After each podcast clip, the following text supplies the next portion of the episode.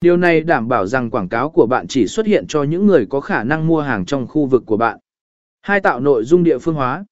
Nội dung của bạn cần phản ánh đặc điểm và nhu cầu của khách hàng địa phương. Hãy sử dụng ngôn ngữ và thông điệp phù hợp với đối tượng địa phương để tạo sự kết nối. Ba đặt ngân sách và lên lịch quảng cáo. Xác định ngân sách quảng cáo hàng ngày hoặc hàng tháng để bạn có kiểm soát về chi phí. Đảm bảo bạn lên lịch quảng cáo vào thời điểm phù hợp khi đối tượng địa phương của bạn có thể trực tuyến. Đo lường và tối ưu hóa.